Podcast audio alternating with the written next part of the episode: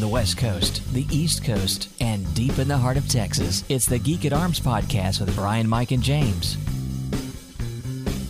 Greetings, everyone, and welcome to another new episode of the Geek at Arms podcast. I'm James, and with me, my good friends, Mike and Brian. Gentlemen, how are you guys doing?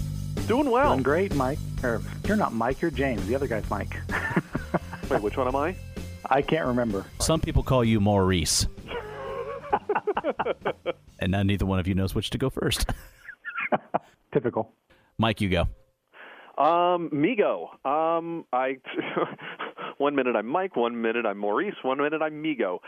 Yeah, I'm doing pretty good these days. Harrowed, busy, but uh, running and still alive. So not going to complain. Cool. Brian, you? Uh, fairly good. I'm getting evicted soon, so my entire apartment is full of boxes. Nice. Uh, I say yeah. in a semi sarcastic, but that sucks type of way. Well, you know, I- I thought it sucked at first, but uh, they're paying me for the privilege of evicting me. Uh, there's a rent control ordinance that says they have to give me ten grand to move out. Whoa. Whoa. I am I'm not broken up about that. That's like 12 days worth of rent in Los Angeles. yeah, I know. I, you know, at, at first I was going to just more in the fact that why, what, what did, what did you do to get evicted? I mean, come on, you can keep the stereo down, you can not plug the bathtub and leave it running all day when you go to work. There's something that you can do to avoid this, but no, this sounds like, um, I would put even money down that whatever it was, it was Oculus Rift related. Well, you know, if they were going to evict me, it probably would be because of that. I had to, to tie my like light fixture higher to the ceiling because I kept smacking it. He downloaded this awesome virtual reality pinata program. Right. but no, they're just uh, they want to remodel the building, and so they gave us a choice. We can put you in a hotel for three months, or we can give you several thousand dollars to move out. And I said, well, I wanted to move out anyway because I can't stand having this little four-inch deep sink and a mini fridge instead of a real kitchen. So I'll guess I'll let you pay me to do it. Yeah, that was pretty much it. Oh, cool. Excellent. I say let's head straight into Geek Out. Brian, besides Oculus rifting your furniture into oblivion, what have you been up to? Um, well, I have been spending the last two or three weeks knee deep in cybersecurity. I apparently attracted a hacker who has been probing my online accounts, my Facebook, my Steam account. It actually broke my Steam account, but fortunately I had a two factor authentication and I couldn't get all the way in. And so I kind of panicked a little bit and, you know, shields up, doing everything that I can to harden my online presence, secure my bank accounts, do everything that I can to make sure that I am just not vulnerable to a, a determined hacker. yeah, Joy showed me that you had sent us like the request so that both she and I were to like verify that you were you on Facebook in case something happened. To which I replied, "Who is this Brian?"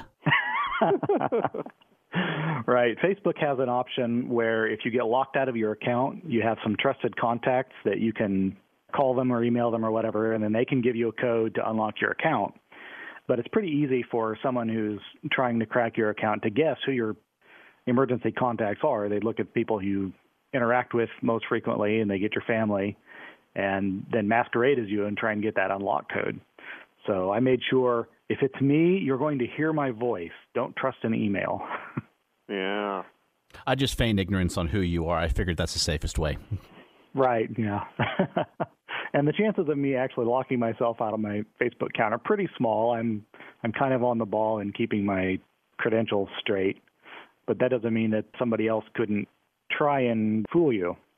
You know, the whole world uh, of cybersecurity actually is a fascinating one, figuring out the ways that someone could attack you and, and trying to come up with solutions. What's not mm-hmm. cool is when you're having to do it out of necessity. Yeah. Right. Well, the fortunate thing is anybody who's attacking you is working at a disadvantage because they don't know what accounts you have. And so it's really easy to stay ahead of them because you already have all that information and they have to try and guess it. So once you realize, eh, there's something hinky going on, it's not really that big a deal to get out ahead of it as long as they didn't crack something high value first. Like if they'd gotten into my email account, I'd I'd be sunk. There'd be nothing that I could do to recover from that. We'd be on this podcast right now going, Brian, your voice sounds different. but fortunately, the very first thing they managed to attack successfully was my Steam account. And I admit my Steam password was weak. so it was probably pretty easy to crack. But uh, I did have the two-factor authentication, so they weren't able to lock me out of that and buy a whole lot of games with my credit card or anything like that. Cool. Yeah, I'm I'm really advised against using the one two three four five six password on Steam. But that's the um, same combination on my luggage. well, I was using the same password there as I'd used on several other websites, and I think like Target or somebody, one of those ones that had had a breach. Oh yeah. Um, contained that password. But it's it's so inconvenient because I use a, a browser extension password manager, which I shouldn't admit that on on the air, but it's out there anyway. And my password manager doesn't have any way to connect to Steam, so I can't just like hit a button and say fill in my incredibly difficult to remember password. So I used a weak one and one that I I use frequently there. But knowing that I had a weak password, I also turned on the two-factor authentication, which Steam's is good. Not every website's two-factor is good. Just as a general hint for our listeners, if your two-factor authentication sends messages to the same place as your I forgot my password link, that's not good two-factor authentication Hmm. because that means somebody who has your phone has everything. Yeah, that's true. Yeah, I have absolutely nothing sent to my almost absolutely nothing sent to my phone because even though I always keep this thing as close to me as possible, I also know how often I lose things. And this was another reason why, for years, I refused to get a smartphone because I knew that people who have them do business on it, whether it's personal business, whether it's actually work business, but your information, your passwords, accounts tied to your money are connected to your smartphone. Mm-hmm. And that just worried me to no end. And so I just didn't want one. The most technological phone I had was a Samsung that was a slider, you know, slid up to get to the uh, had a keypad there so I could at least text well, and that was it. And it wasn't until after Michaela was born that we saw how handy they were. Here's the thing that did it: it was the camera on a smartphone. How easily with one touch, boom, there's the camera, and take a whole bunch of really high quality digital photos as quickly as I could press my thumb. And because we had cute little baby and she does something cute, you want to take quick pictures. And by the time you get the camera, take the lens cap off, turn it on, and you know, She's fallen asleep. or spat up on herself, or done both, all of the above. Well, I mean, I think that's one of the things about these smart devices that tempts us into doing things that aren't smart, though, is that we mm-hmm. have, say, an iPhone and we're sitting in a coffee shop and we want to check our bank statement.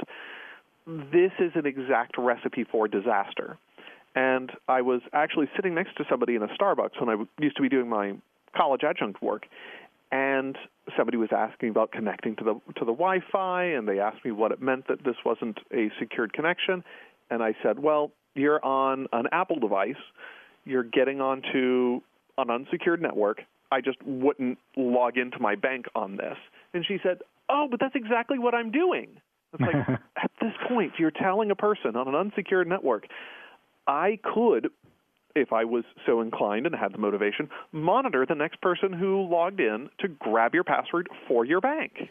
You know, but you'd think that a person on an Apple device at Starbucks would be safe because that makes up the vast majority of their clientele. And if a person with an Apple device can't trust the Wi Fi at Starbucks, then honestly, who can you trust?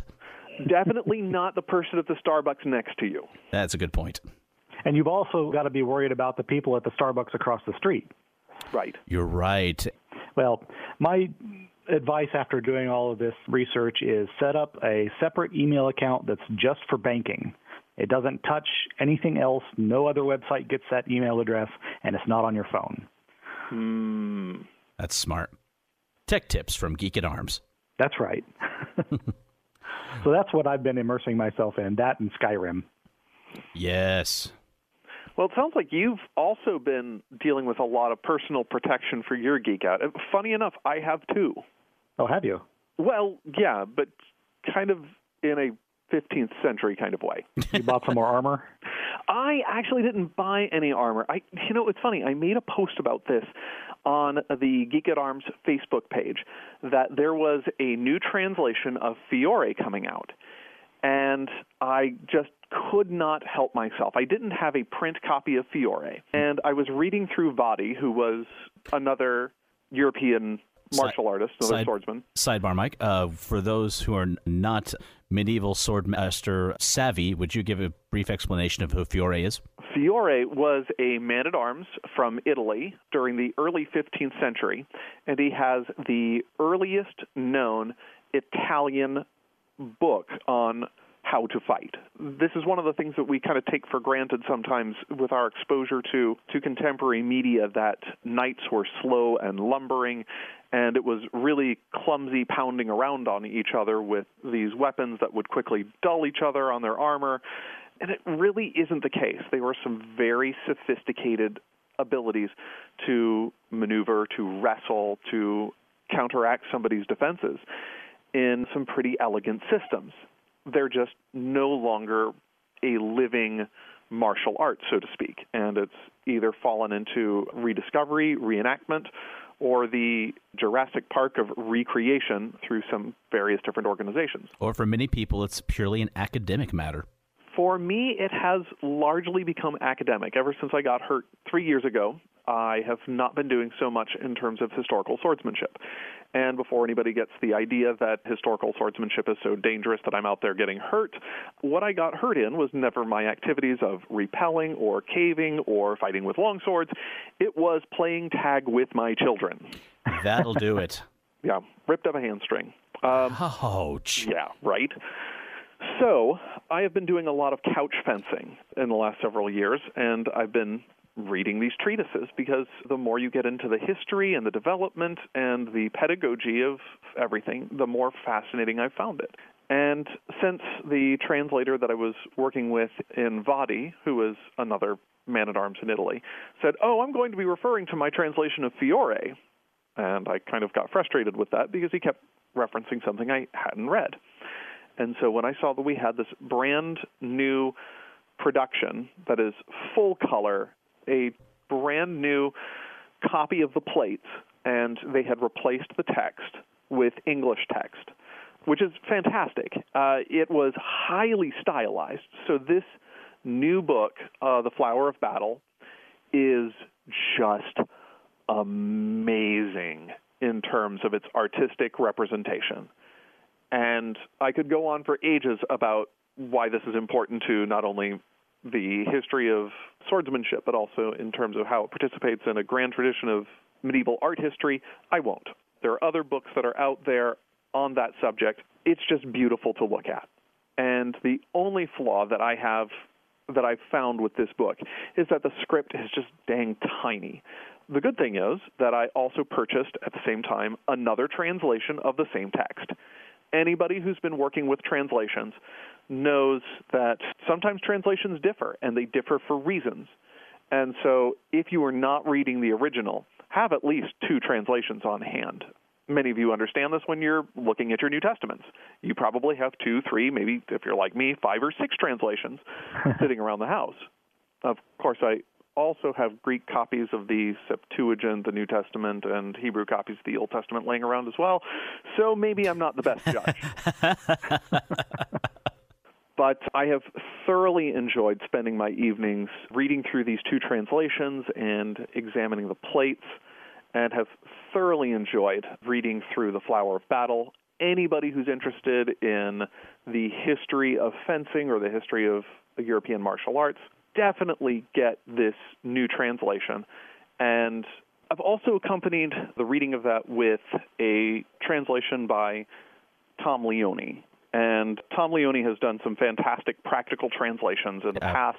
I've got a book or two of his, or three of his, sitting on my shelf. Oh gosh, I, I think I have at least at least three, maybe four of his books on my shelf.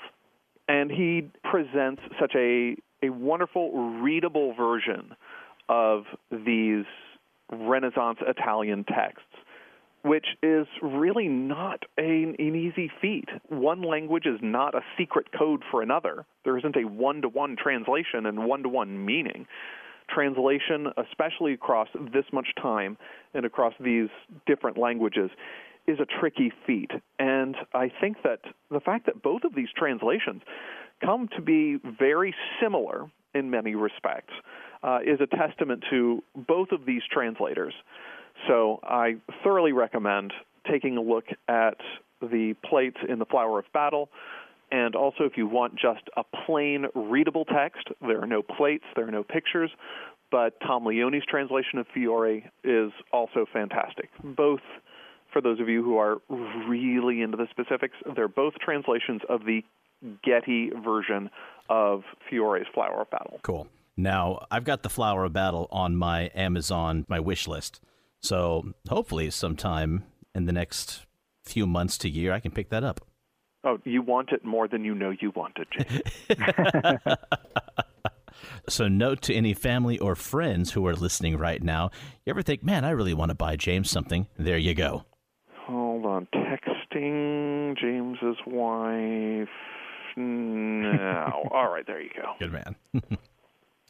well, speaking of longsword related, I've been geeking out to a number of things. I have been continuing to do my longsword exercises at night. Um, I shared with you guys months ago that I had joined this thing called the 100 Day Pell Challenge. Oh, yeah. Which for 100 days you do 100 uh, martial exercises. Most people doing it are doing SCA heavy chivalric combat. So they're hitting an actual Pell with a rattan sword. But you've got people who are doing other things as well. People who are attacking with a spear. A couple of people who have been doing archery with it, shooting 100 arrows a day. Mm-hmm. And there's others who are doing it with rapier, 100 rapier attacks or drills. Most of mine have been longsword, reading about Fiore drills, and uh, I've watched a lot of Guy Windsor videos. Oh, yes. And that has given me copious amounts of drills to exercise with. So each night's different. And I am proud to say that as of last night, last night was day 114. Oh, wow. And uh, what's it doing to your game? Well, I can only assume it's helping my game. I have not actually had a chance to fight longsword with an opponent yet. Because of my schedule, the number of fighter practices I've made it out to has been few and far between.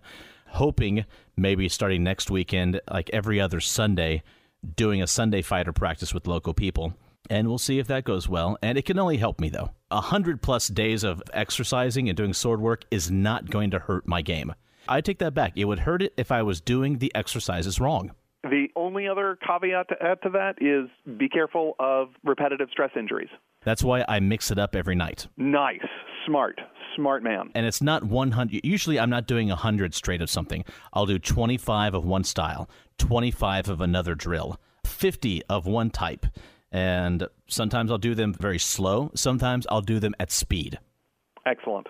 And that's all just like you said. I don't want repetitive stress injury. I don't want to, by doing something so many times, I also get sloppy at it and I learn how to do it the wrong way. I, pra- like I, yeah, I practice doing it the wrong way. That would not be smart of me. So, one cool thing about the group is that now that I have gotten 100, is that people who do that are given the online title of Reaper. and you get this the people who started it up then send you a patch. And it's got like a helm with like a skull inside of it and with the word Reaper on the side. Wow. And I'm very proud to have it. And a lot of people who go to large SCA events will even take that patch, and put it on like a favor or something else to display that I've done the 100 day challenge and gone beyond. Nice. And what else have I been doing? That is no longer, it's become not just something that I've strived for, it's become an everyday practice. It's now become a habit every single day that at a certain time in the afternoon or evening, usually after the kiddies are in bed, I grab my longsword and I head out to the backyard and I do my exercises. You know, it's hard to incorporate children into your fight practice.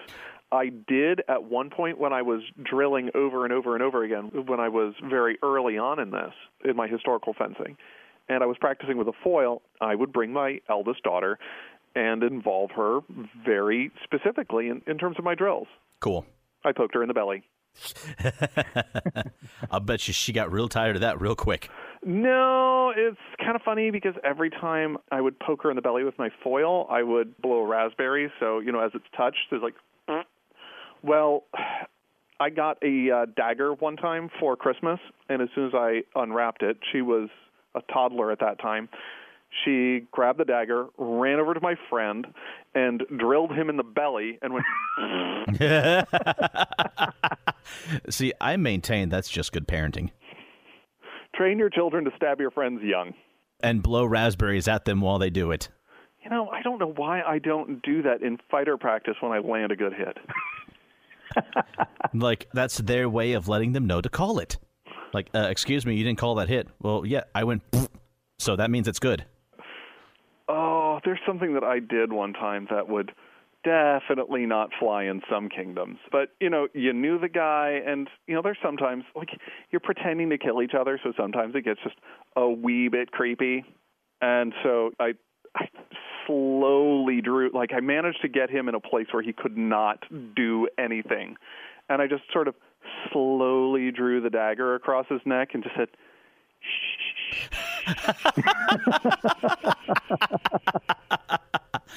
that is evil and creepy. I love it. Oh my gosh, he did it right back to me the next fight practice. I, I thought it was golden. As is fitting. So yeah, the 108 Pell challenge has been good. So right now, when I get done today, it'll be round two, day 15. As Michaela calls it, when I do my sorting for the night. like, Daddy, are you going to go do your sorting? Yes, I am. Which I think is a perfect term for what we do. So there's that. Uh, what else? As I posted on the Geek at Arms Facebook page, I got in Shakespeare Munchkin, yeah. which just looks like so much fun. Of course, I've got it in, and I haven't had a chance to play it yet because I've been too busy. You've been too busy sorting. I've been too busy sorting. But at least I have it now. It looks like a lot of fun, and I cannot wait to to try it out. And once I do, I will give a full report here. The other thing that I have been geeking out to, mostly just in the last week, I've talked about at length about the time that I played the game Destiny for a mm-hmm. year. I talked about it as far as DLCs, about whether they're worth it or not, about my time with it. While I enjoyed it for a while, but then it just I grew tired of it and the repetitive nature of it, and was just done.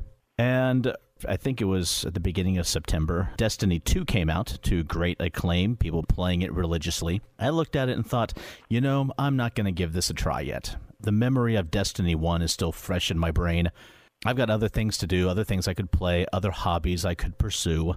And I'll, I'll probably give this game a try later. You know, I'll maybe find it on the used game store or when they do a sale on Xbox Live for it, maybe bundled with one of the expansions. And that got thrown out the window because a good friend of mine here, we got to talking. We were hanging out last weekend, and he told me he was going to buy himself a new Xbox. And he had played PlayStation 4 for years, but he got rid of the PlayStation 4 when he started his master's program. Reasonable. Very reasonable, and I thought very wise of him. But he's just about to head into like his final year. And so he's thought, I've got a handle on things. I really want to play Destiny 2. So I'm going to go ahead and get an Xbox One. So I'm like, cool. And that Sunday he did. Picked up Destiny.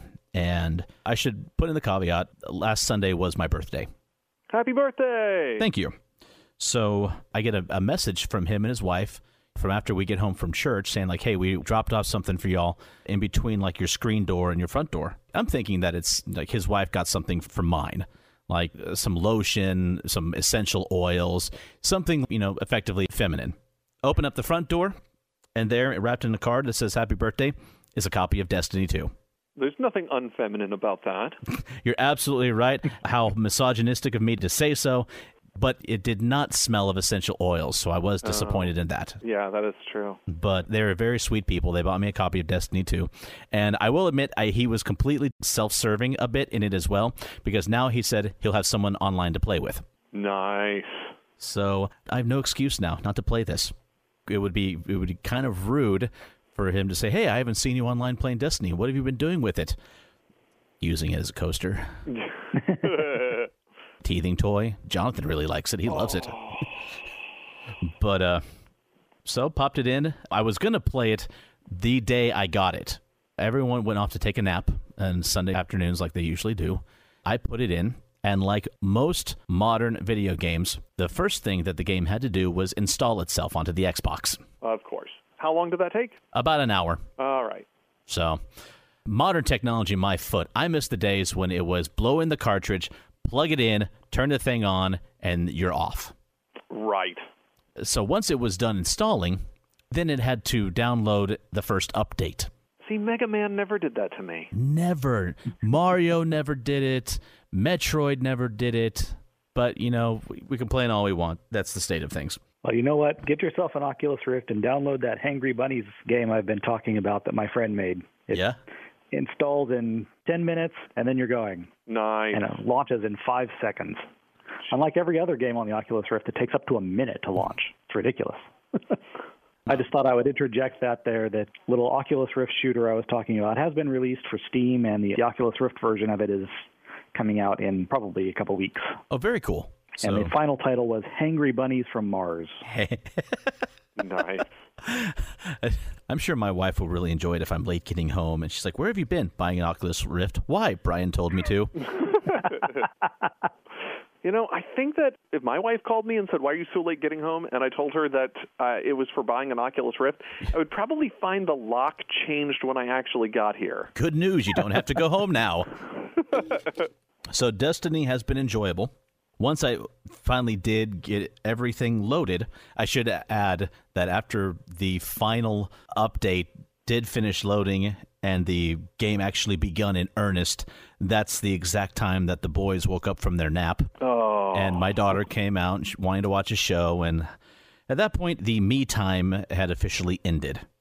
So, Yeah, you know, if I could give you one bit of unsolicited parenting advice, um, as your children get older and they no longer need that nap time, you know, it's important to still call it rest time because when they say, Dad, we don't really need to have a rest, you can point to the name of the time and say, No, no, no, no, no. This is not your rest time. Oh no, we we do that with for an hour. we do that with my oldest. She says, "I don't want to go to sleep." Fine, but you need to have a rest, and that may be either play quietly in your room or lay down on your bed. You don't have to sleep; you just have to lay down, and you just have to go. Yeah. Um, do you know what? We have audiobooks galore and uh, radio plays galore that are on CD. This is an hour's worth of entertainment. Here, listen to the NPR Star Wars radio drama. That's an hour. Enjoy that time. That's indoctrinating and educating and entertaining all together in one. Absolutely. It can't be beat. But once I finally did get to play Destiny, it was fun. The gameplay is slightly different, but similar enough, so it felt like I was just sliding right back into it. Very little learning time. And the thing which has impressed me the most has been the changes that they made in the area of plot and how it impacts your playing the game. The first one didn't have so much of a plot, it had more of a plot shaped object that you just kind of shot your way through.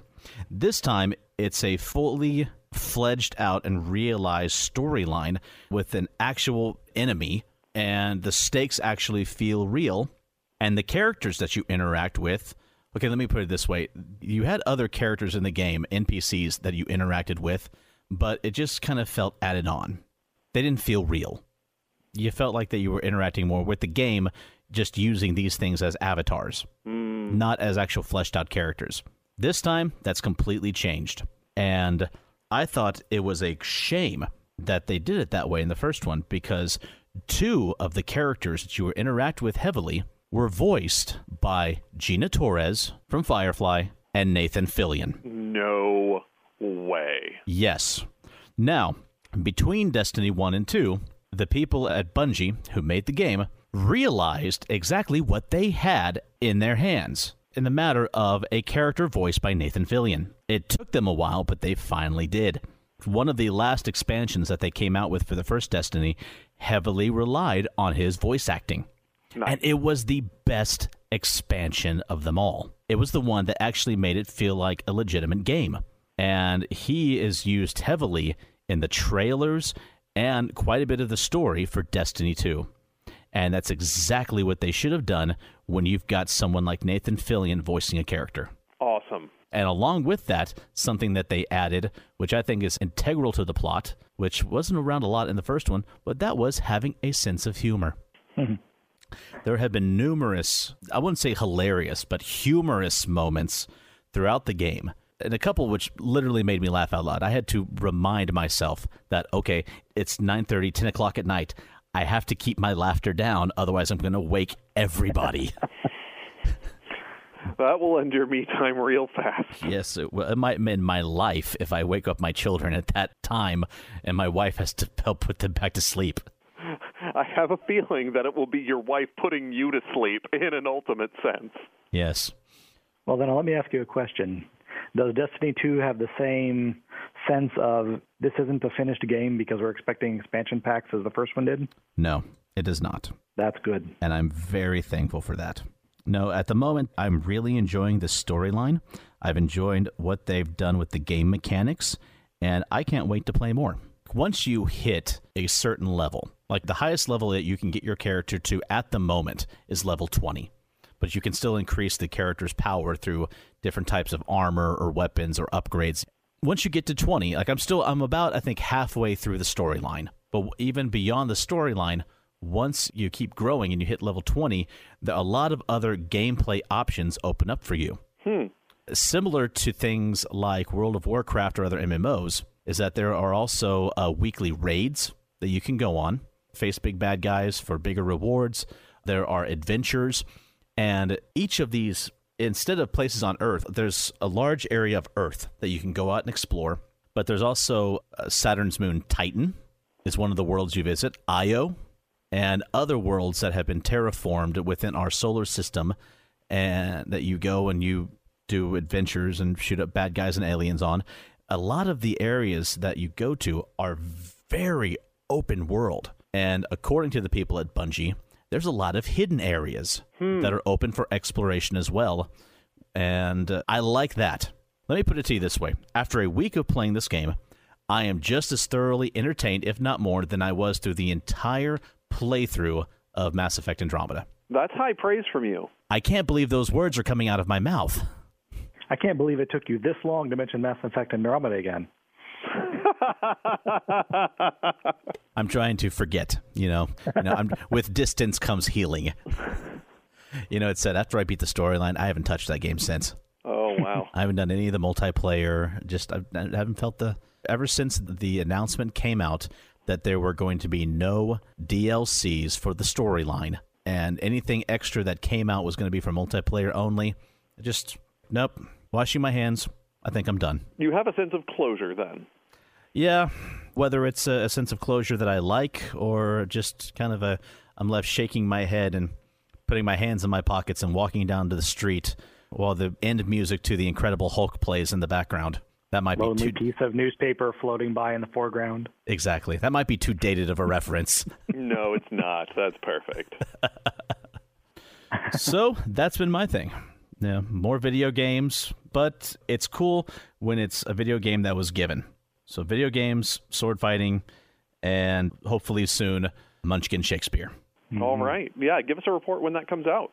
I will do so. Well, when you get to play it. Yeah, exactly.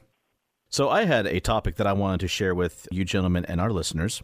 It's a bit more serious than some of the lighter fare that we discuss on Geek at Arms, but it's one that is very relevant and can also be a source of geek research and enjoyment. We've all seen and we all know people who have been affected by the events down in Florida and in Texas, the hurricanes that have been happening, and it's touched a lot of people's lives. So, one thing that I thought would be good to discuss, because this can be a very geeky subject, because you can geek out about anything these days, and we've proven that point here on the show, and that is the research and the building of a bug out bag.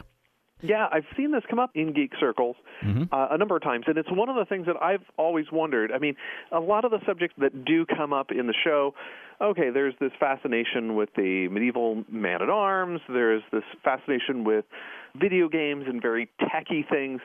The bug out bag is something that comes up many times in geek circles, and I've always kind of wondered why. I mean, that intuitive connection isn't necessarily there. So, well, what makes lo- this a geek subject? A lot of the games that we play are very dystopic in nature, whether it's a zombie board game, a survival video game. I mean, that genre is prevalent in so many of the things that we play and watch.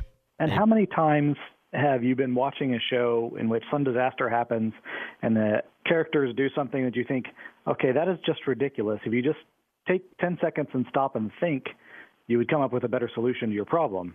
And so I think can't speak for you guys, but that's how I experience things a lot. Like no, just stop and put some underwear and socks in the bag before you take off and run away from the zombies. You're going to want them later. Exactly. Um, and that you don't have a costuming think- department. You know, you're going to want to change your clothes. Okay, so what I'm hearing and you say is that there's these are like the the post-apocalyptic imagination that we put into with some of our niche interests wind up having crossover into reality where we fantasized about disaster happening but then there's also the real thing that sometimes does happen. I mean i've had family members mm-hmm. that that were affected by these hurricanes and so forth. And so when the real thing happens there is the crossover where we can say well if this thing was real or if there is something that is real with a little bit of imagination and preparation and a little bit of thinking ahead, we can put something together that might actually have some real application. Which leads me Right. to the reason why I started researching this subject to begin with. Okay, what is that? Well, back in 2012, we were still living in Colorado Springs. My wife was pregnant with our first child, and we had a massive forest fire on the eastern slope of the Rocky Mountains in the Mountain Shadows area and beyond, which was heading toward the city. In fact, I have pictures from the place where I worked, and it looked like a large swath of the Rocky Mountains, which faced us, which we were very close to, was ablaze. I'd see several story high gouts of fire come up, the western, northern, and eastern sky filled with smoke, and was unreal to look at. In fact, almost every time that my wife and I would go to the hospital for our birthing classes, the parking lot was covered in soot. Man. So the unreal got very, very real. It got very real. Mm-hmm. My wife was very concerned, as was I, and she said, Is this something that we need to worry about? And I said, Thankfully, because of where we're at, no. We lived on the far eastern side of Colorado Springs. And I told her, for this fire to reach us, it would have to actually get to the city proper, burn its way through the western part of the city. Then it would have to cross over the six to sometimes eight lanes of I 25. That's a pretty good fire break. Mm-hmm. And plus, I told her once it got to the city, then the firefighters would be able to fight it with city water, which is also a big matter.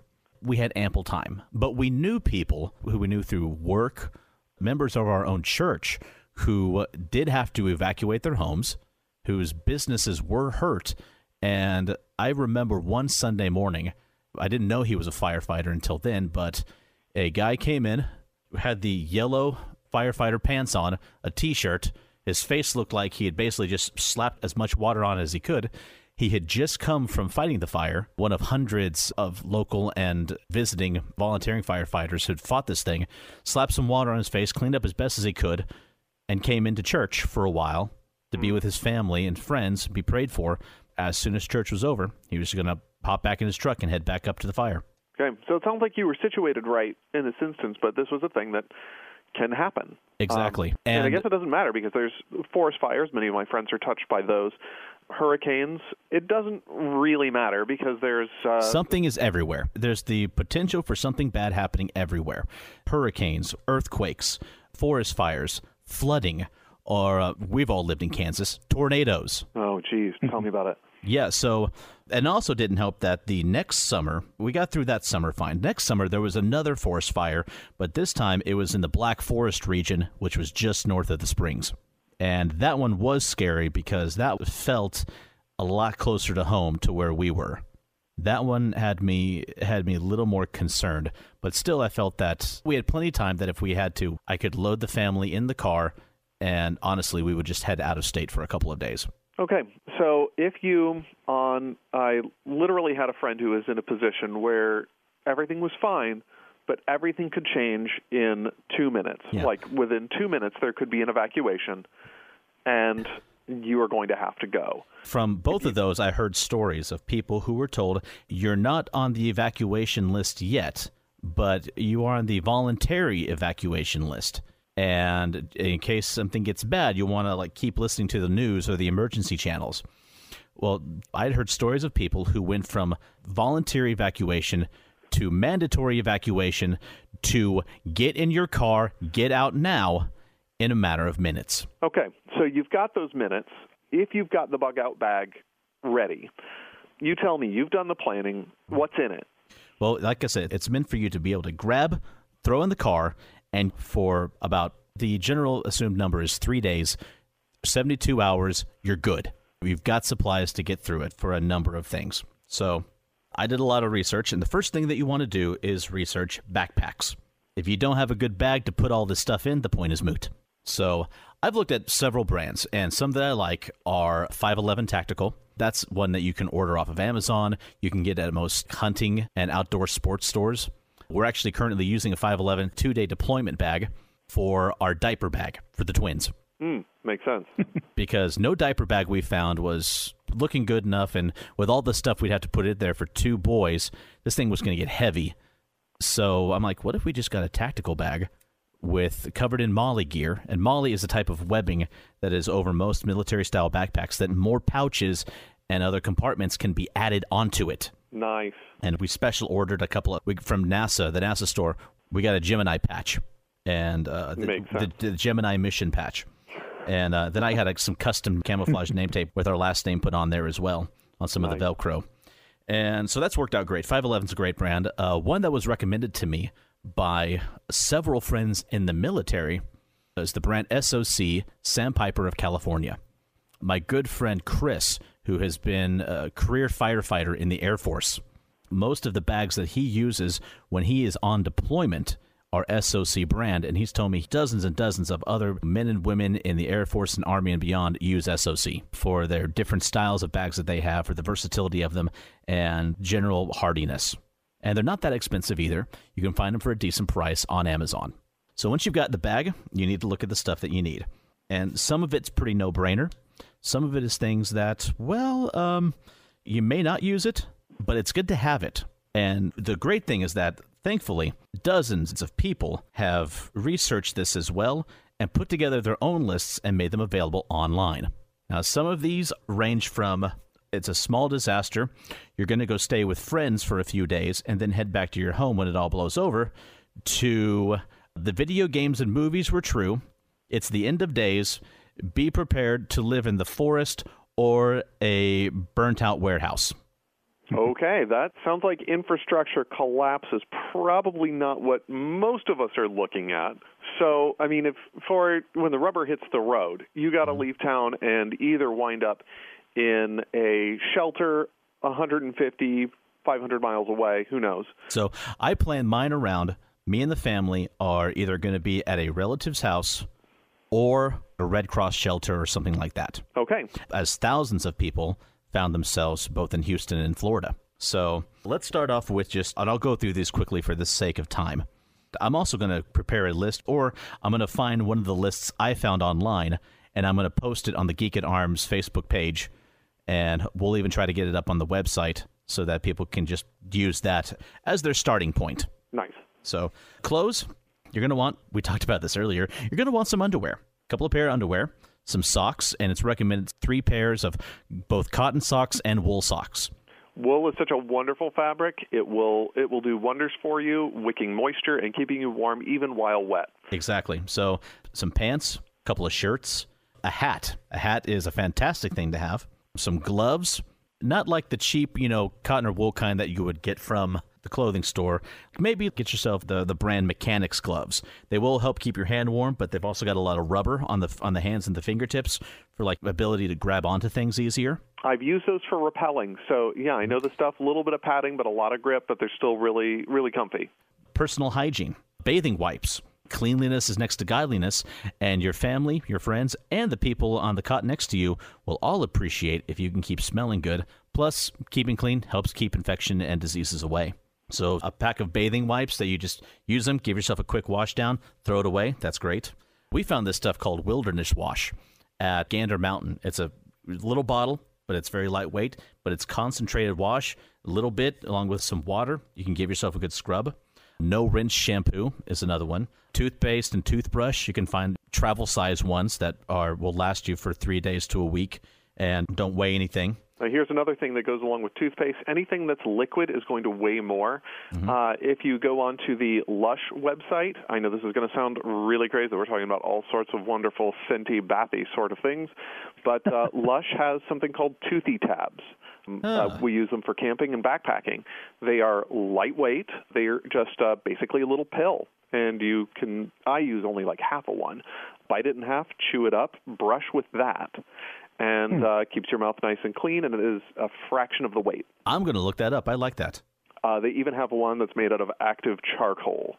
So, Yummy. You know, there's something that is it's gross, but something satisfying about just frothing gray after brushing. and looking to your loved one, going, "Are my teeth clean?" oh, you should try this thing out. It's just too much. Fun. I'm looking for this. So finally, something that you won't think about it at all, but when you realize you've got it, you'll be so thankful, and that is toilet paper. Mm, yes. Holy and cow. I'm not talking about taking a couple of rolls of Charmin and shoving them in the backpack. No, you can actually find like small, compact, little prepackaged rolls that you can buy, lightweight, don't take up enough room, and will last you for several days. You'll be so thankful that you have it. Backpacking enthusiasts have thought this through in terms of lightweight necessities. Exactly. So let's move on from there to uh, from personal hygiene on to outdoor, indoor, or just survival in general. Now, outdoor survival is something that I've had to think a lot about. Uh, my wife and I did a lot of outdoor activities, especially in our early marriage. Uh, did a lot of wild cave exploration. We had joined some grottos. We did a lot of stuff of hiking, plenty of that. And my attitude towards the outdoors changed very rapidly one time when all it was was a two hour day hike. We had some trail mix, we had water, we had a map, and everything was grand until suddenly it wasn't. Because it turns out that the map was crap. Uh-huh. Things had changed. Weather patterns and a big flood had come through a couple of years ago, changed the course of the river or the streams that were coming through that area. The trails that were marked were not accurate anymore, and it wasn't advertised when we picked up the maps. And so, about six hours into a two hour hike, and the sun is starting to sink, and that tick infested cave that we had passed was starting to look really good as a place to spend the night. Hmm. And fortunately, things ended well. I mean, we were sore. The dog was sore, but we walked out a, a six to eight hour day and we got in the car and we went home. But you finally found a path or you found the proper way to go? we managed to run into what I could only assume was a Mennonite courting party because you never see the conservative Mennonites looking so gleeful like they're getting away with something while they're holding hands with a, with another member of the opposite gender also looking coy and smiling to their left or right. So, yeah, I really think it was a, a Mennonite singles group and we managed please, to. Please do not tell the elders. We only held hands for upon three to eight seconds. and yeah, they oh they they were just a treat uh, in every respect, and they were able to to point us back to the nearest road, and we were able to take the road back to where our car was. But thinking about how to spend the night or two or five in the outdoors became something that was of interest to me. And uh, one of the things that I think was important, especially as I was a youth pastor at the time, is sharing the love of the outdoors and sharing some of these learning experiences. Mm-hmm. And one of the things that I would suggest if you're ever thinking about, oh, yeah, I'm going to pack this survival pack, well, great. Test it out. You're going camping. You've got your trash bags that you're going to turn into a tent. You've got your dental floss that you're going to use to string it up. You're going to use your duct tape for heaven knows what go ahead and get it planned out how you're going to spend the weekend and test out your supplies when you know that the car is just around the corner. Ooh, mm-hmm. that's a good piece of advice. Very good idea. And also, while you're doing whatever it's bug out bags or survival packs, medication is something that you don't think about until you don't have it. Actually, um, I have that on the list. Awesome. Awesome. You know, it doesn't do you any harm once you refill your prescription to take three to five of whatever pills that you may be required to take. Some things are for comfort, some things are for necessity. If any of you are on strong antidepressants, um, make sure that you have those packed in your bag, and that you um, that you switch them out mm-hmm. every month or every six months. Make sure you keep those current oh. because you don't want any aging antibiotics, any aging special antipsychotics don't because you know, going on a trip can take on a whole new connotation. Right. Yeah. Uh, most of my medications that I take regularly will keep me comfortable, will keep me at a at a quality of life. So, oh, my tummy won't hurt. Well, you know, I can live for a few days like that, and I'll not like it. But if there's something that you depend on, make sure that those are kept current and kept in your bag. Yep. I, I, put on the list outdoor survival, but this is also, if you can use it outdoors, you can use it in a number of places as well. These things can have numerous uses. And for that, I've got started off with a pair of small, compact, but good binoculars. Something that would have come in handy for you at that time would be a compass for use with your crappy map. Or you might have had one. Did you have a compass? I am trying to remember whether I had a compass or not. You know, if I had one, it's the sort of thing that I would have carried. But when you're orienteering uh, is one thing, it'll keep you pointed north or south or east, whichever way you're going. But if the trails don't conform to anything that you're seeing, that's true. Then it's not a whole lot of good having a compass if you don't have something. You have to still know which direction you need to go. Exactly. Yeah, and like you said, if it was a horrible map and the landmarks weren't what they once were, then all that's doing is leading you. Well, we know that way is north, but unfortunately, north's the wrong way to go. Right, and if you're ever in doubt, in that case, stop moving. Yeah. Sit down, and hunker down and get noticed. So, beyond the compass, I also have a couple of mylar blankets. They're lightweight, they're disposable, but they could also save your life. A basic first aid kit, something that's beyond just some neosporin and bandages. I've also got stormproof matches, a waterproof match container. The matches might be stormproof, but having one of those orange seal with an O-ring sealable containers to put them in or to put other things in. Having something that keeps something waterproof, it's never a bad idea to have. Especially Old prescription bottles work well for that. They do as well. But in case those give out, a fire striker kit. And know how to use it. Yep. Something that's got the little magnesium strip on there. Shave a couple of bits off with that. Get the flint and steel kit, and those can come as one cool little compact kit. Practice it, strike it off. You can have a fire real quick. It's small, it's very lightweight and just having it is not a bad idea. Something else, a Leatherman or some type of multi-tool. That multi-tools are great. It can be a necessity. And along with that, I put down, besides the Leatherman, also have a dedicated decent knife, a folder or a fixed blade knife. Fixed blade, yes. I have a fixed blade knife. A friend of mine, I'm not going to tell any horror stories, especially not something that was so deeply tragic. But there are situations when if something does go wrong and you are wilderness or whatever, we're not talking about fighting. I'm not talking about stabbing somebody. I'm talking about you need to cut something and you need to cut it fast. When an emergency happens, your adrenaline takes over and your fine motor skills go out the window. Something that you can pull and cut can make all the difference as opposed to trying to fiddle around with a folding blade. That's a real thing that happens. So, real fan of fixed blade in a place that you can just reach for it and don't use it if you don't have to. Mm-hmm. I have what I call my crap knife. I only pull it if you just say, well, crap, that just happened. And you need a sharp object and you need it now. In our bag, I've actually got a couple of knives. One is a fixed blade, and that is if I need to use this for something big. And then I've got a smaller foldable knife, still excellent quality, but this is for more delicate work. I don't want to try to cut something with the same blade that I'm chopping something with. Now, true, blades these days, uh, one will do the job of both, but if I can have two and I can use them for two separate purposes, they're going to last longer. Right. You don't want a six inch blade to remove a splinter from your finger. Exactly.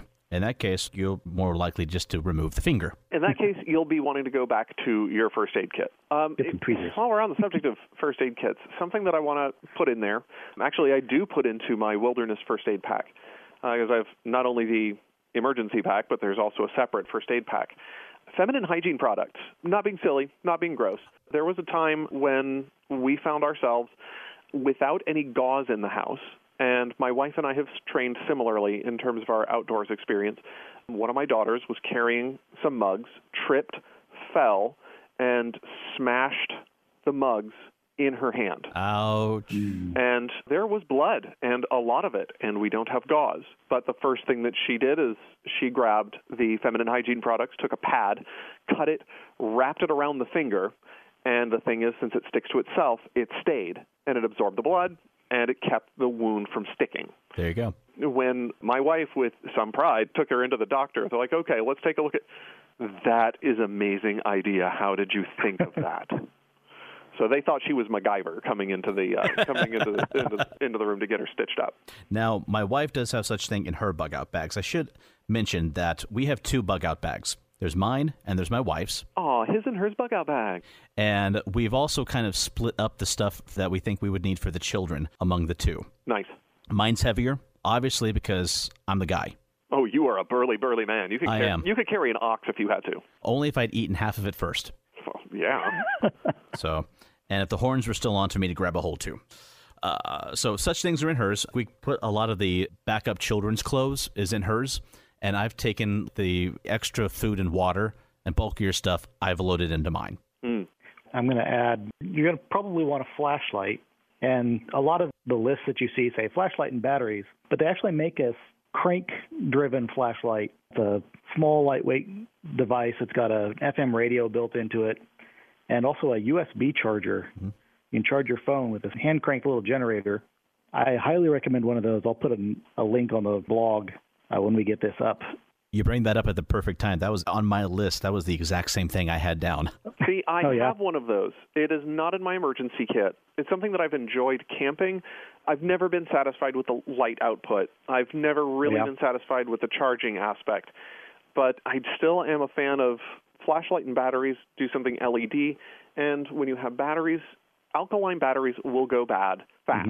If you get lithium batteries, they're less likely to go bad. They take a lot longer to go bad, so you can throw it in and forget about it. kind of along the same theme of the solar but also crank radio slash light slash charger is a solar backup battery um, now i've got a backup battery that's like 15000 milliamps that i keep in my work bag for in case i'm somewhere whether it be an airport or the side of the road my car dies and i need to charge my phone keeping one of those around not a bad idea if you know that the whatever is going on is only going to last a couple of days then having this thing handy to charge your phone is it can be vital. Having one that also can be charged up by some solar panels on it, that's even better. And on the solar backup battery, you could put in a USB-C cord, but it also has a spot for just a, a normal USB cord. And so that versatility is very handy to have. Also, bug repellent. Absolutely. Remember the tick infested cave? I mean, they were seriously crawling after us when we stopped to rest there. The DEET 100, or equivalent, was one of the first things that went into the wilderness pack. So, alongside with that, Brian, you mentioned solid flashlights. For us, I remember one of the sporting goods stores had some black aluminum flashlights. Just took a couple of double A's, very bright, very, very sturdy. These things were solid and were going for like 10, 15 bucks each.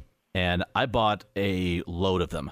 I put one in my bedside table. I've got one in my car, one in my wife's car. We've got a, one in the kitchen.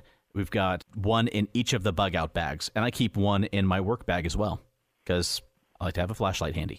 And I like the idea about putting lithium batteries in them instead of the normal alkaline. I hadn't even thought of that. But you get alkaline for batteries are really inefficient for a flashlight anyway. Right. They're better for low draw stuff. And flashlight's more of a heavy duty application. True. And here's also the thing for my caving days. As you use an alkaline battery, there is a steady drop in power output the longer you are mm-hmm. using it. I mean, there is you're only getting maximum output for a short period of time. With a lithium battery, you are getting a steady voltage throughout the duration of the life of the battery. The downside of that is that it has a fast drop when it dies. uh, moving on from the survival stuff, and that is water. One thing I found online, and I found it on Amazon, and I ordered a load of them, and that was water packs, sealed water packs. Each one of them was four ounces, and each one of them has a five year shelf life. That makes a lot of sense. And I didn't want to just throw a bunch of bottles of water in the backpack. That would be inefficient and would get obscenely heavy. The water packs, I could kind of distribute that more evenly. And on top of it, which you'll find with a lot of the the backpacks I use are three day deployment bags. And most tactical backpack manufacturers will have one that is called a three day, 72 hour deployment bag. And most of them will have a spot for a water bladder inside of it with a connected uh, squeezable straw. You know, another name for those is a CamelBak. Right. They'll have a space in the backpack for the CamelBak to go into and a spot for the straw to come out. That's fantastic to have. So I've got the water packs along with that. Something else to have is a life straw, which mm-hmm. I think is just so cool. Such a cool piece of technology. Basically, it's a small straw. Well, not a small straw, but it's a straw like object which has a built in filter in it. You think your water source is questionable? That's okay. You don't have the time to boil the water properly. That's where the life straw comes into play. All right. Here's a question about the life straw. I'm, this is the first I've heard of one of these. So uh, suppose that I'm in a tainted water supply. Who knows, you know, what's floating around in it? I mean, down in Texas, you had some issues where not only did you have rising water, so you had, of course, the bacterial contamination that happens, but also industrial areas have their own issues. Who knows who's using kerosene, gasoline, whatever flooded out? How good is one of these life straws? Okay, one of them is going to run you about twenty bucks online. It's going to filter up to a thousand liters of contaminated water and it removes, and this is their advertisement, 99.9999% of waterborne bacteria, mm-hmm. 99.9% of waterborne protozoan parasites, and filters to 0.2 microns.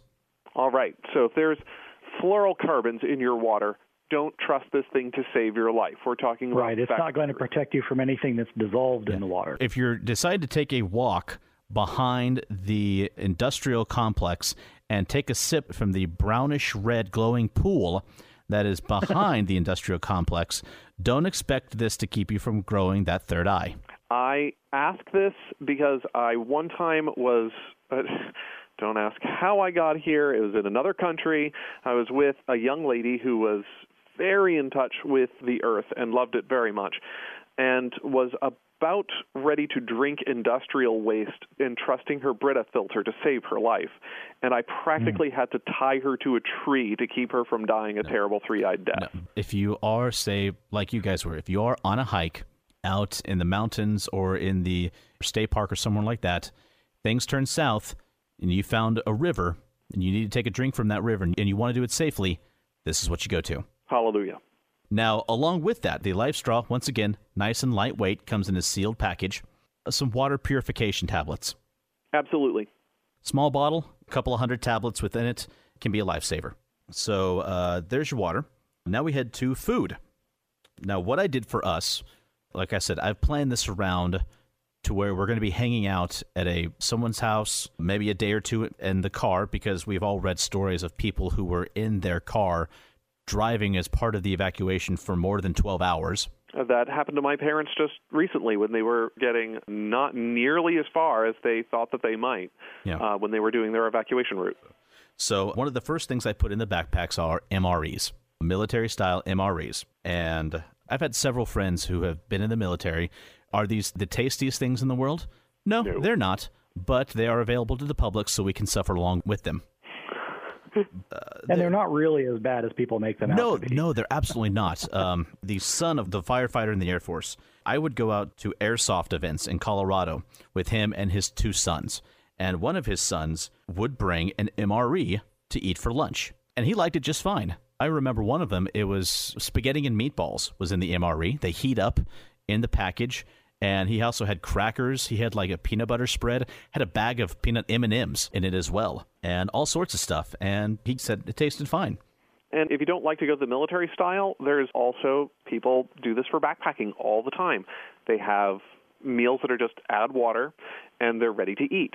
My wife actually when she goes backpacking with her friends, she likes to get pretty fancy with it. She'll make her own just add water. She'll get curry powder, coconut powder, and make all sorts of rice noodle dishes, zip them up in Ziploc bags, and it's just toss it into boiling water. Perfect. There are a lot of different options for these sort of things, and many of them are purchasable yeah. online. Yep. One of the ones that I went with for our home, besides just the bag that you can grab and head out the door, say power goes out in the house, We had this happen a couple of years ago when we didn't get as much water as, like, say, Houston did, but the Dallas Fort Worth region about two years ago, the month of May was a month of solid rain.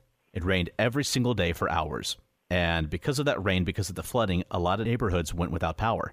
So I bought a box of Mountain House dehydrated meals. You heat up some water, and for that part, I have a camping propane stove.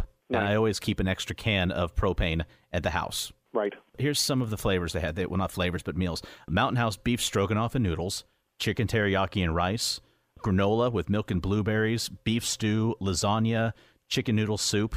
That's perfect. We keep it for home, but I could easily put this in a bag and take this on the go. Something else to think of, and most people don't think of it, but this is a solid fork and spoon. Mm-hmm.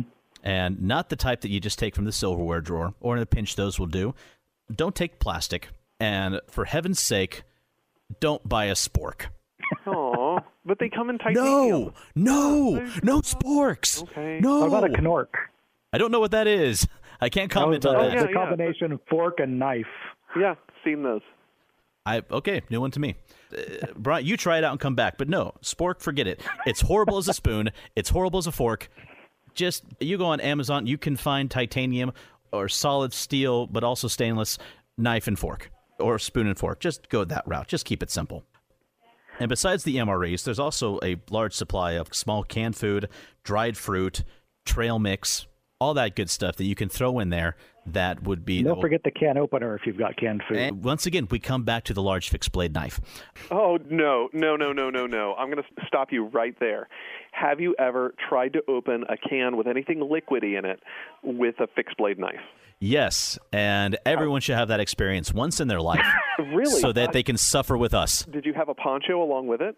Uh, I was actually I had someone else do it for me, so they were my poncho. All right. Yeah, this is the thing is I was on a camping trip when the label on the can was crap.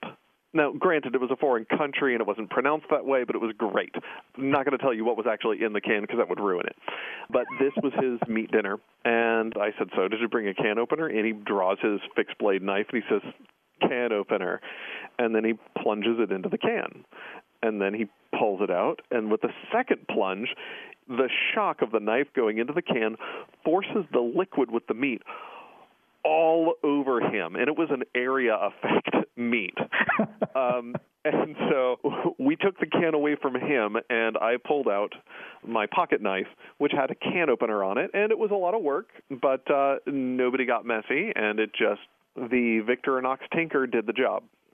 In all seriousness, a can opener is a solid thing to have. And something else lightweight that you can put in your bag. I don't have one in ours yet. I've been researching them, but it's been on my mind. But that's a portable stove and portable fuel. You can find a small portable stove that usually it's just like a little metal thing that folds out, and you put a couple of little bricks of quick burning fuel in it, and can also find small metal pots or metal cups. Can you cook a full meal with it? No, but will it heat up five or six ounces or more of water for you to rehydrate your dehydrated meal? Absolutely. And they're pretty lightweight, they're pretty cheap, and you can find them online. Something else that is recommended for bug out bags is a waterproof sealable bag.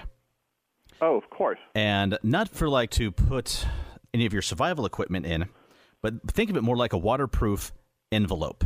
And that's for copies of important documents that you might need sometime down the road.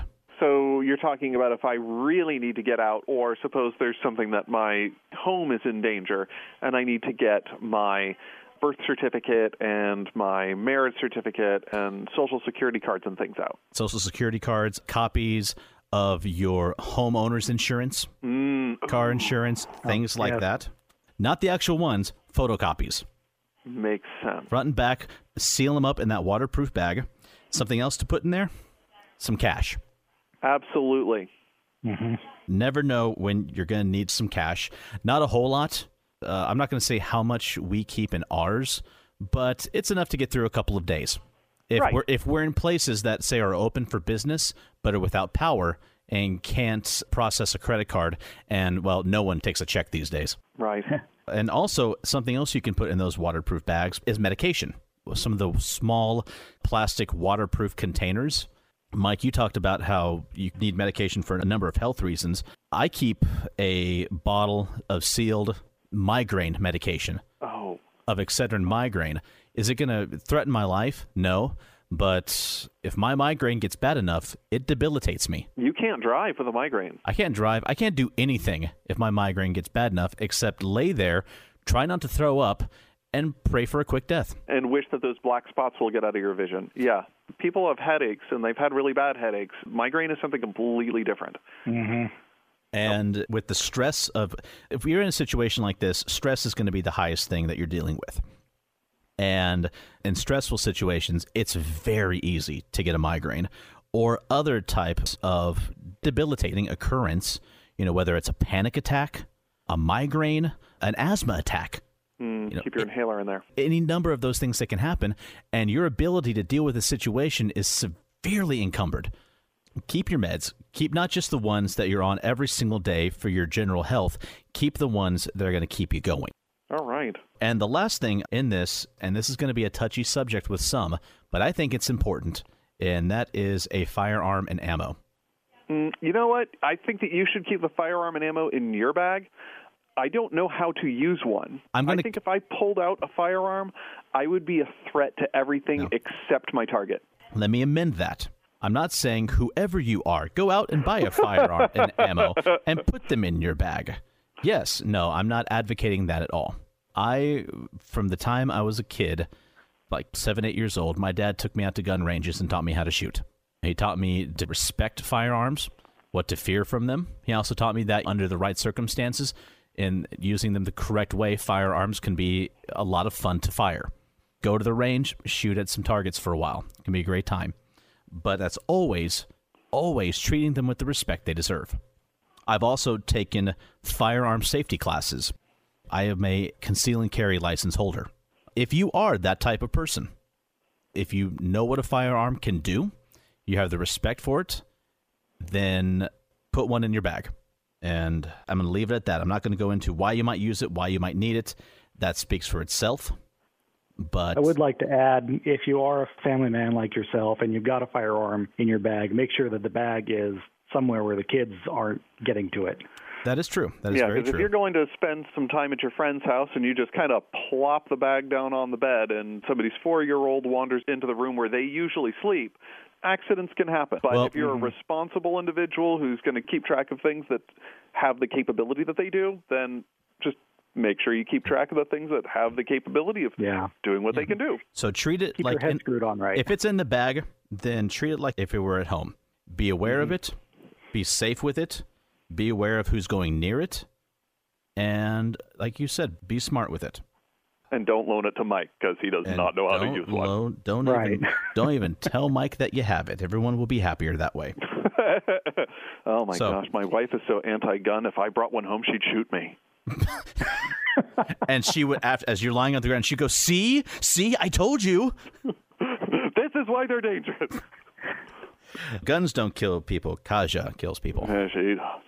Now, one more subject I want to add to this list, and that is the geek list. Because I've read a lot of lists that were compiled by survivalists, by military personnel, and one of the things that every single one of them adds is a means of distraction. Not distracting from the important things like where am I going to sleep? What am I going to eat? How am I going to drink? What am I going to wear? What's the situation going on around me? Oh, no. If you're taking shelter somewhere, there is going to be a lot of time doing nothing. Exactly. And they said while you're sitting there doing nothing, you need to keep your mind occupied. The thing that the guy who I worked with a lot in terms of developing a respect for nature and developing a survival bag and training with it, one of the first things that he puts into his survival kit is one of those pocket New Testaments. Perfect. Because he's going to have a lot of time to do nothing, and that's right there. Mm-hmm. And if things are going bad, we can't all just rely on our Kindles to to get us through three days oh no, this something happened. I forgot to charge my kid. What will I do? Well, well, that was why I mentioned that crank charging flashlight with the USB port on it. If I charge this thing for the next two hours, that should be enough to get me to chapter two. But You'd be surprised at how fast and how easily a Kindle charges. They don't take much juice. thankfully they don't. But beyond your Kindle, which I would probably grab anyway, because thankfully the batteries on those do last a while, some things that you could throw in your bag, especially as a geek, that are lightweight, are simple, and will provide you with several hours of distraction, entertainment, and a much needed respite from the stress of the situation. Number one, and this is something you should have in there anyway, is a decent pen or a couple of pens and a pad of paper. Oh, absolutely. You never know when you need to write something down, whether it's emergency information, where you're at, what you're doing, leaving a note for someone, or there's several games out there which can be done starting with a pad of paper and something else I put on the list, a set of dice.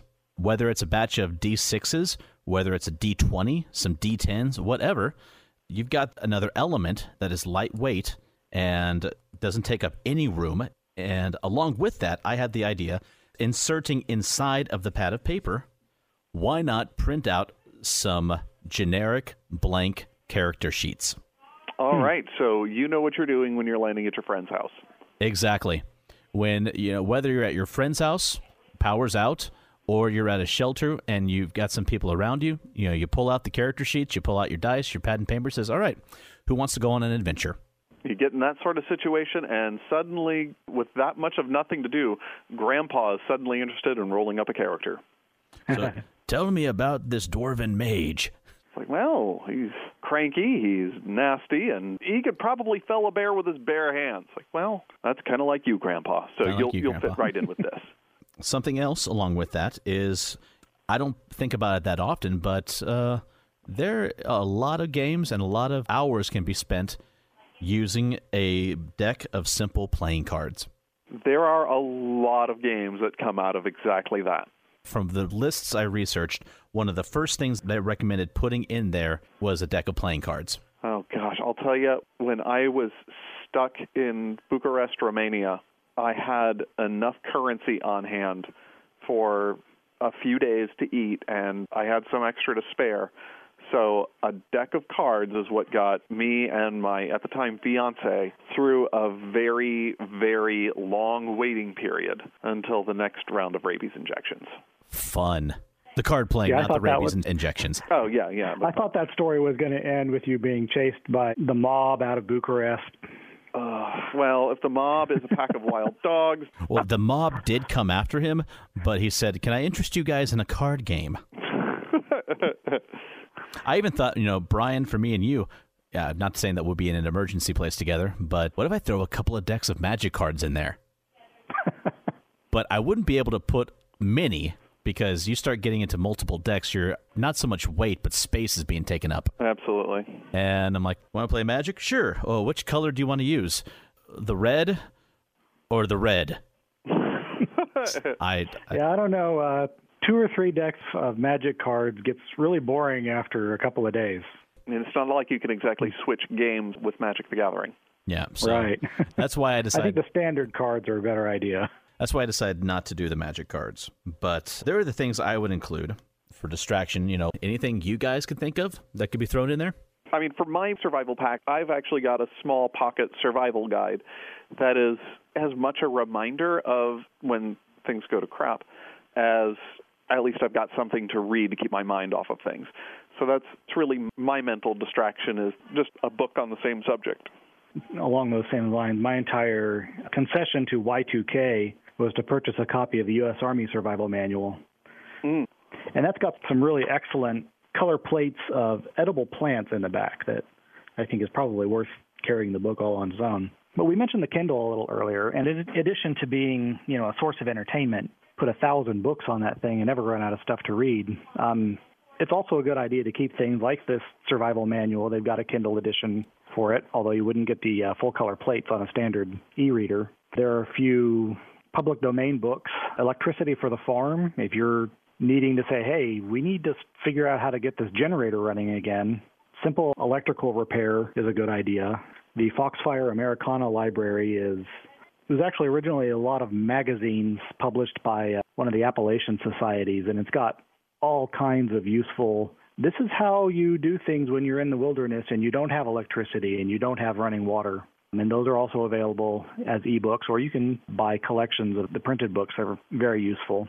Medical reference, the Merck manual is the one that's recommended usually that will help you diagnose and treat fevers, common maladies, not something that you would necessarily need a hospital for, but hey, we don't have our regular resources. The Merck medical reference is excellent for that. And again, ebook. And the advantage to having the Kindle and the means to charge it is you can carry thousands and thousands of pages and not add any weight. Mm. In terms of purely geeky things, I think probably the playing cards and a set of dice covers it for most things. Although I would probably omit the dice because the cards can be used for dice rolling as well. Randomized Yeah. number generators. Yeah. Right. You attack the orc. What do you roll? I got a jack. I'm not, I, I don't know. What's what does that mean? Kid. And I'm I'm prone to looking at a little bit more high tech gizmos and gadgets. I mentioned that hand crank radio, flashlight, solar powered USB charger, which I have not purchased one of those yet. I want to kind of try it out before I say yes, this is the best thing since sliced bread. But it's a good idea at any rate. And a life straw. You can also get a little hand pumped water filter if you need to do something other than just sucking the water in, directly into your mouth. If you need to put it in a cup, you can get a pump that's pretty much the same thing. Uh, It takes up a little bit more space. And- And, yeah, that's. Oh, I did want to say one more thing about food. I'm in Southern California where everybody is vegan and health conscious and crazy. Don't err on the side of getting something that's super nutritious for your emergency food. You actually kind of want junk food. You want something that's high in calories and lightweight. You're not trying to make sure that you maintain the nutrient balance in your body over these three days. You're wanting to make sure that if you need to run, you have the energy to do Yeah, so. you need all the calories you can get. Right. One thing I did forget to mention, and I think it's kind of geeky, is a good length of paracord. Nope. Oh, yes. Nope. No? No? Nope. Done with paracord. Tell me why. Dental floss does so much Okay. because here you have lightweight, compact, and it's at least, depending on what brand you buy, 10 pound strength wire or 10 pound strength hmm. line. All you have to do is double, triple, quadruple, quintuple it up, and you've got as much tensile strength for whatever you could possibly use it for. Now, that's see, I- compact and cheap. But I don't want my temporary shelter smelling of mint. See, this is why we've had this bone of contention because I want a temporary dwelling smelling like mint, and you don't, and that's why we have to maintain separate See. residences. This is why we didn't room together. That we didn't know each other. That's other why back we had then. to buy two tarps. This is why we had to buy two tarps. you know, that actually is one area that I forgot to mention, and that is sleeping in shelter. Contractor bags. Yeah, contractor bags are good. What else? A small tent or tarp, sleeping bag, blanket. All those things are going to add weight, but you can get some pretty small but simple sleeping bags that can be attached to the outside of your backpack fairly easy. And if you are at a shelter or someone's house, something goes bad, having a simple sleeping bag can be a great comfort. You can sleep in it or you can open it up all the way, and that can be your ground mat. Any number of things can be done with it. And uh, you and I will have to contend on the whole paracord thing. I think the stuff's just incredibly useful. I have like a paracord bracelet around my arm right now that I really like, and the stuff's really handy to have around. See, and this is also one of the reasons why you bring up the paracord is because it can be used for just so darn much. Yeah. If I wanted to, I could even make myself a hammock using this thing. You know, I think that gets to the heart of whatever it is that you put into a bag. Think dynamically about the materials that you have. It's not about having a thing for every occasion. It's about having things that are versatile, things that you can use mm-hmm. for multiple mm-hmm. things. And it's about imagining the properties of what you have on hand and how to apply them to your current problem. This was a different situation, but same principle. We were in the middle of Harvard Square in Cambridge, Massachusetts, our fair city, and something happened where uh, one of the girls pulled away from me, rotated her arm in a weird way the same time that she did. She was very young. I felt give and a pop, and the child grabbed her arm and screamed Dislocated her shoulder? we didn't know what it was at the time, which was kind of important to how we proceeded. If you are unable to assess and diagnose what the problem is. Uh, your next problem is packaging the person and getting them to, to where they need to be, to a medical facility.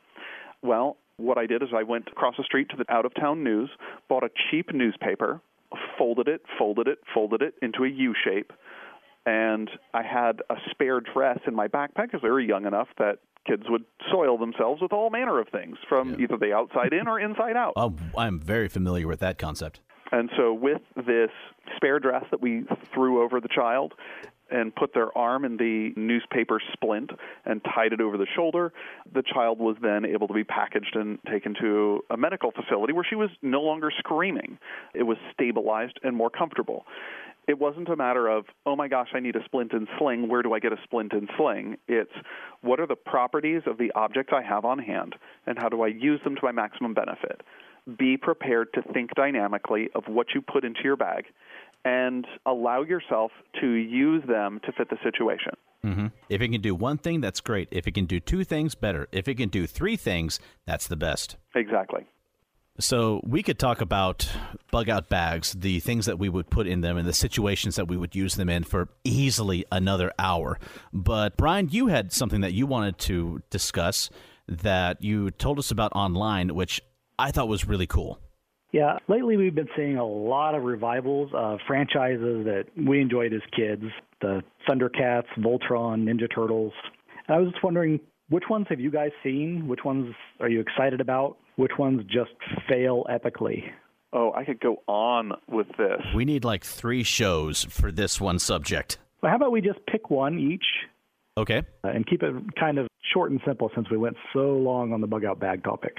You know, I could just touch on Voltron real quick. Oh, you're taking mine. But go ahead. oh, go. I'm sure that our experiences are going to be very different, though. So I want to hear what you have to say. Okay. I stumbled across Voltron on Netflix, and I'm like, no way. I'm just like, okay, Kaja's gone to bed. The kids have gone to bed. I'm going to turn on Voltron. I'm like, oh, wait a minute. This is something new. Huh that's interesting. And so my kids found that this is something I'd recently watched. I'm like, oh, hey, Dad, they've got this show. And I'm like, oh, that is cool. Check this out, though. One of my friends gave me a Chromecast for my birthday a while back. Nice. So why don't I find on YouTube? Yeah, why don't you check out the real thing as it was in the 80s? And I throw the first episode of Voltron up, and I swear it wasn't the same show. I even my daughter looked at me like, "Dad, the pacing of this episode is really weird." And I'm like, "Yeah, I heard that they cut this up." And that it was different from the Japanese. Do you know what? Hold on, let me see. Oh, this guy has the Japanese on his YouTube channel. Let's let's just see what that first episode was like. And I did that, and within the first three minutes, Voltron ripped something's head off, and there was a lot more cussing in it than there was in the American version. and so, uh, the retro revival was um, a little bit more awkward with my uh, youngest uh, in the room so uh, yeah, that was that was eye opening. I think I want to watch a few more episodes of the new Voltron and see how that goes. To also touch on Voltron, I loved Voltron when I was a kid. Heck yeah! I got first exposed to it when I was like six years old, I think. It was and, your first exposure to lead paint too. Yes, and it was my first exposure to anime. I really hadn't seen any Japanese anime. Voltron was my first. And I don't remember the cussing and the ripping off of heads, but then again, Voltron wasn't being shown on any stations in Kansas, but I did get to see it when we would visit family in Texas because there was a channel that had it on in the afternoons. And I mean, come on, five giant metallic lions that combine to form a giant robot warrior. Forget about it. That's every six year old's dream come true on the screen right there. It intuitively makes sense. Yeah. So, and when I saw that Netflix was reviving the show, I was like, okay, this could be fantastic, or it could be a inglorious train wreck. Which was it? Fantastic. Awesome. I've enjoyed watching it. My wife has loved it. And well, if Joy likes it, I'm all for it. Yeah. They just finished and posted the third season on Netflix. It's wonderful. I can't say enough good things about it. I haven't watched any of the old 80s episodes in forever. So I tend to think of them as probably better than they are. You Yeah, talk about pacing problems and everything. I don't think I'm going to go back and watch any of the old ones because I want that memory to stay rosy. Yeah, keep those glasses. Those rosy colored glasses look good Uh, on you. One reason I think that the new show is so excellent is that it's being done by the same studio that did Avatar: The Last Airbender. Oh, holy cow! Yeah, fantastic humor, beautiful animation, progressive plot lines, wonderful character development. I can only recommend if you got Netflix and this day who doesn't, go check it out. So Brian, what about Okay, you? well, I guess that kicks it to me then. Uh, I have been enjoying, and I haven't watched any of the cartoon, but the new Ninja Turtles comic books.